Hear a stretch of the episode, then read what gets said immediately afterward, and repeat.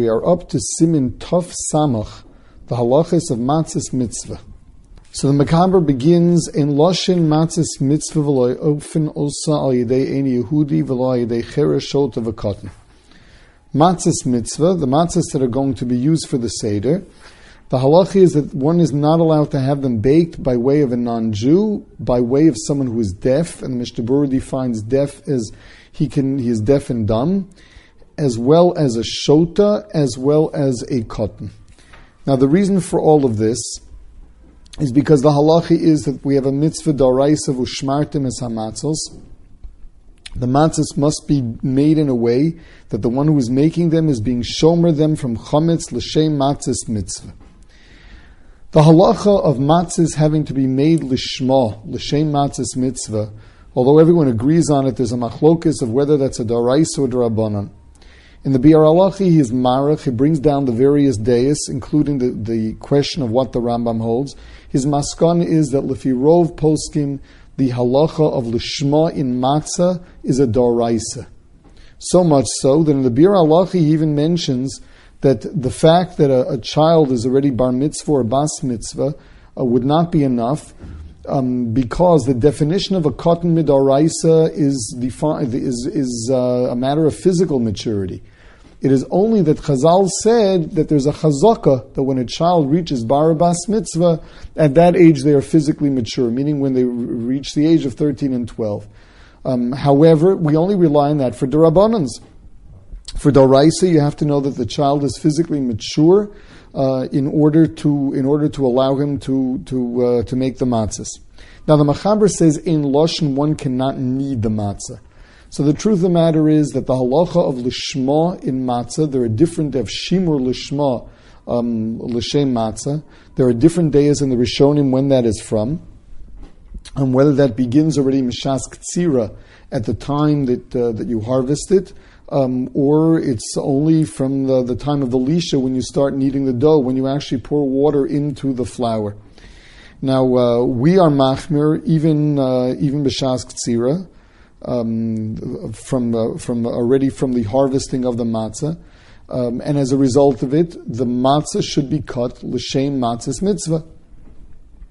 Um, when the Machaber says in Loshin, therefore, that is the Lisha that cannot be done either Cherishot of a cotton, that is because he's going, even according to the Shitas that hold that you're allowed to take uh, just any, any flour, Kemach ben Hashuk, and uh, as long as you you need it l'shem matzis mitzvah, so he's saying even according to that daya, at least in loshin matzis mitzvah below ofenos in Yehuda cherishot of a cotton. But certainly, according to the other shitas, the same thing would apply uh, for the harvesting for the ktsira as well as the tchina.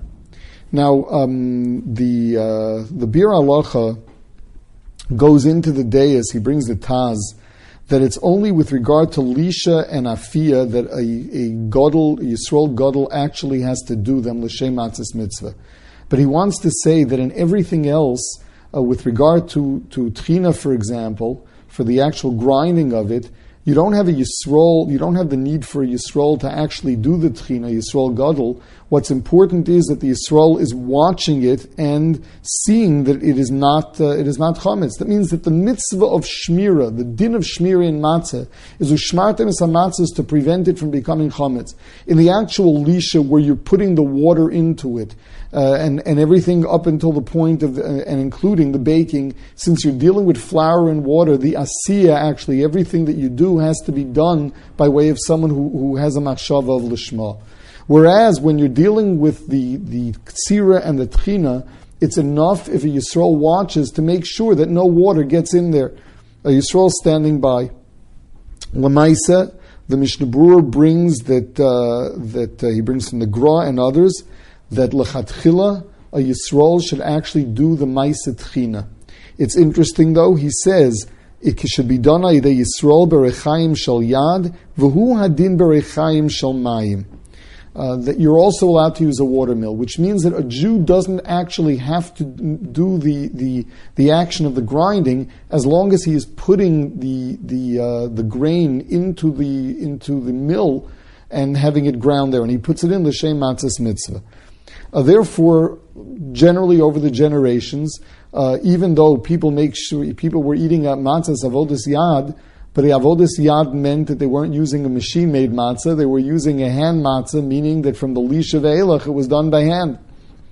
But in terms of the actual grinding, that was done originally by water or by animal, and Yisrael would stand there and make sure that no water gets into it. There are those that are machmir, although the Biur Halacha doesn't mention it, that one should dafka use a rechaim shel yad, one should dafka use a hand mill and have a yisrael grinding it l'shem matzah mitzvah. This seems to be a very big chumrah. It is more popular today than it has been for uh, many years before. Now, this is all talking about the matzahs mitzvah, the matzahs that are used for the Seder. The Mishnah does bring down that there are those who hold that really you're supposed to have these kinds of matzahs, matzahs mitzvah, for all of Pesach meaning matzahs that were made lishma, matzah shmura, uh, for, for, uh, for all of Pesach. Um, he brings down the Gra, who held that way.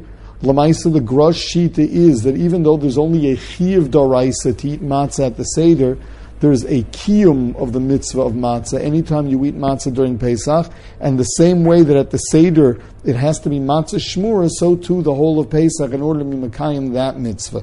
Lachatchila, the Mishnah Berurah says that you should have matzah shmura for the whole for the entire Pesach, but that's only a lachatchila. With regard to the definition of doing it lishma, um, the Mishnah Berurah brings down the question of whether or not one needs to be motzi it prepare. You actually have to say it, or machshava is enough. And he comes out that really one does have to say it one actually has to say lechatchila l'shem matzis mitzvah, and it's not enough just to think about it. Now he also brings deis that uh, the uh, the although the ktsira has to be done lishma and the tchin has to be done lishma. Once you have matzahs that were, uh, once you have matzahs that are, uh, uh, were, that once you have flour uh, that was prepared l'shem matzahs mitzvah, it's stoma that it is omid to be made for matzah, and therefore you would not need a lishma. Um, however, um, lamaisa the Mishnah comes out that lechatchila you should really say l'shem matzahs mitzvah no matter what, meaning in every step along the way um, all the way to the baking. Uh, therefore, he says that it's important that someone who has his matzahs baking, watching them bake it in the bakery, should be mizaris all the people to say l'shem matzahs mitzvah to make sure that everybody's kavana is dafka going to be uh, that everyone's kavana is dafka going to be l'shem matzahs mitzvah, and they actually say it. Um, one other thing, and that is with regard to nikur, to making the holes, what's called radling. The Mishnah Berurah brings a daya that you're allowed to have a cotton doing the radling. In fact, some say that it's a better thing to do this way. You have more manpower there, so there's less chance of the matzah becoming chametz. However, he says that lechatchilu one should be machmir even for the niker and dafka use a gadol and not a cotton.